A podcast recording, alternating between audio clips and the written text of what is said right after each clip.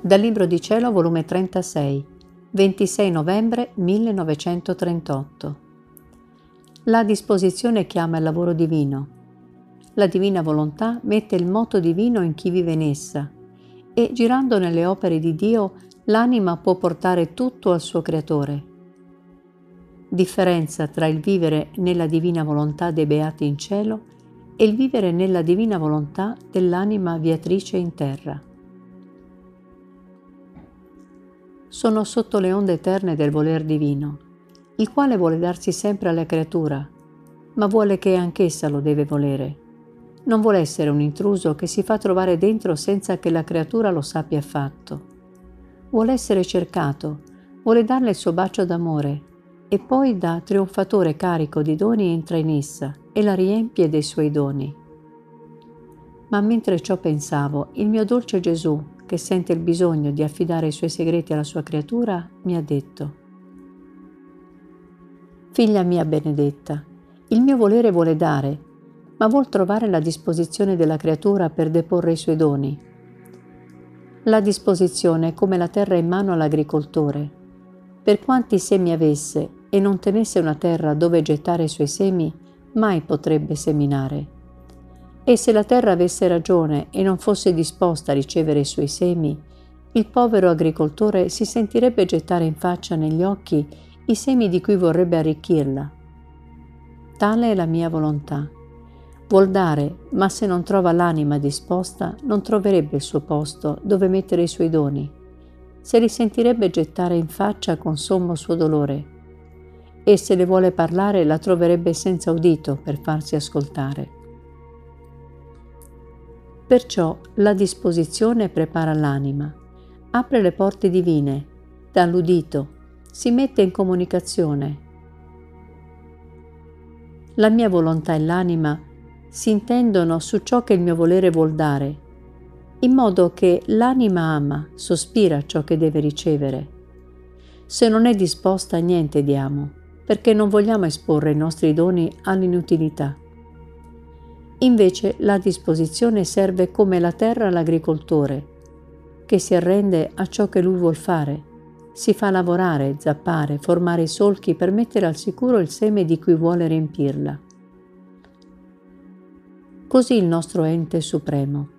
Se troviamo la disposizione facciamo i nostri lavori, prepariamo l'anima, la purifichiamo con le nostre mani creatrici, prepariamo il posto dove mettere i nostri doni, e formare le nostre opere più belle. Invece, se l'anima non è disposta, con tutta la nostra potenza nulla possiamo fare, perché il suo interno è ingombrato da pietre, da spine, da vile passione, e siccome non è disposta non si presta a farcele togliere. Quante santità vanno in fumo per mancanza di disposizione.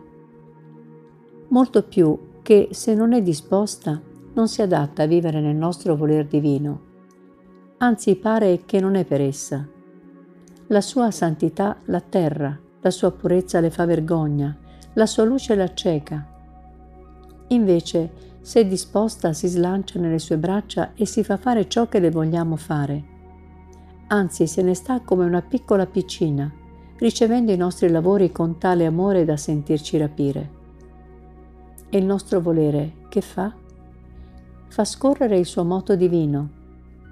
Con questo moto divino l'anima trova in atto tutte le opere nostre, se le bacia, le abbraccia, le investe col suo piccolo amore. Trova il mio concepimento, la mia nascita in atto e col suo amore vuole concepire e rinascere con me. E io non solo la faccio fare, ma sento tale contento che mi sento ricambiato che nacqui sulla terra, perché trovo chi rinasce insieme con me ma l'anima va più avanti ancora. Il moto divino che possiede la fa correre ovunque e trova come un esercito agguerrito tutto ciò che fece la mia umanità. Le mie lacrime, le mie parole, preghiere, i miei passi, le mie pene, tutto prende, bacia, adora. Non vi è cosa fatta da me che non investe col suo amore. E poi che fa?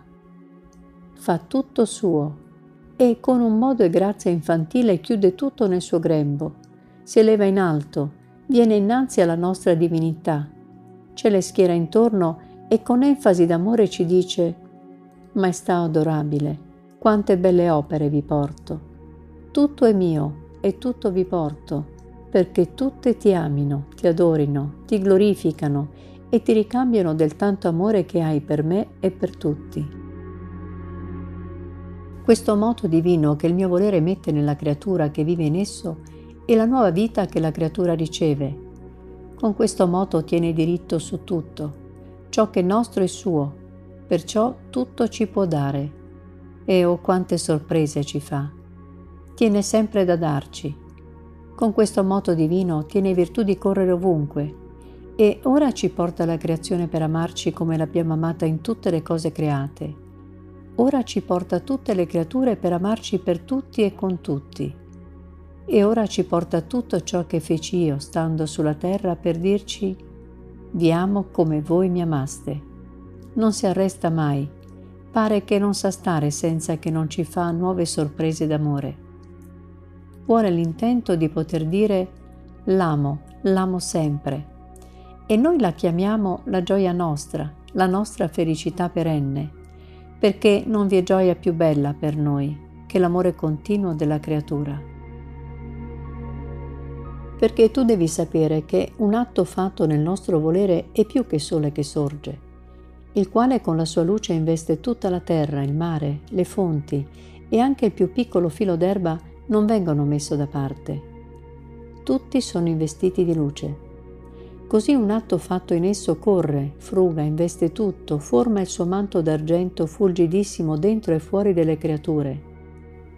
E così imperlate ce le porta innanzi alla nostra maestà adorabile e ci fa pregare dalla nostra stessa volontà con voce di luce, di amore parlante per tutti, e mettendo un dolce incanto alle nostre pupille divine ci fa vedere tutte le creature ammantate della nostra luce divina e noi stessi esaltiamo la potenza del nostro fiat, che con la potenza della sua luce sa nascondere le miserie umane e le converte anche in luce. A un atto suo non si nega nulla, perché tiene potere di darci tutto e supplire per tutti. Nel sentire ciò pensavo tra me, se tanto può fare una creatura viatrice che vive nel suo divin volere, con un solo atto, che cosa non faranno i beati in cielo che fanno vita perenne in esso? E il mio dolce Gesù ha soggiunto.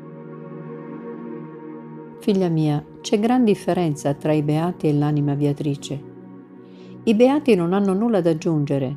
La vita, gli atti loro, la loro volontà restò fissata in noi e possono dire compimmo la nostra giornata. Fare di più non è dato loro al più possiamo dare noi nuove gioie e nuovo amore. Invece, per la viatrice, la sua giornata non è finita e se vuole e vive nel nostro volere, può operare prodigi di grazia e di luce per tutto il mondo intero, prodigi d'amore per il suo Creatore. Perciò tutta la nostra premura è per l'anima viatrice, perché il nostro lavoro sta ancora in corso, non è finito e se l'anima si presta facciamo lavori non mai fatti, lavori tanto belli da far stupire cielo e terra. Perciò il nostro dolore è grande quando troviamo la viatrice che non si presta a farci fare le opere più belle che vogliamo fare. Quanti nostri lavori incominciati e non finiti, altri al più bello spezzati, perché solo nel nostro volere e per chi vive in esso possiamo compiere le opere nostre con una bellezza inarrivabile, perché esso ci somministra le materie adattabili per fare ciò che vogliamo fare. Fuori di esso non troviamo né luce sufficiente né amore che sorge né materie divine. Siamo costretti a piegarci le braccia senza poter andare avanti. E quanti non vivono nel nostro volere? E poi per la viatrice c'è la moneta del merito che corre e in tutti i suoi atti animati dal nostro volere viene coniata la nostra immagine divina, contenendo valore infinito, sicché quando vuole tiene la moneta per pagarci ciò che vuole. Perciò il nostro lavoro e interesse è per le anime che stanno in via, perché è tempo di conquiste, mentre in cielo non ce ne sono acquisti, ma solo gioie e felicità.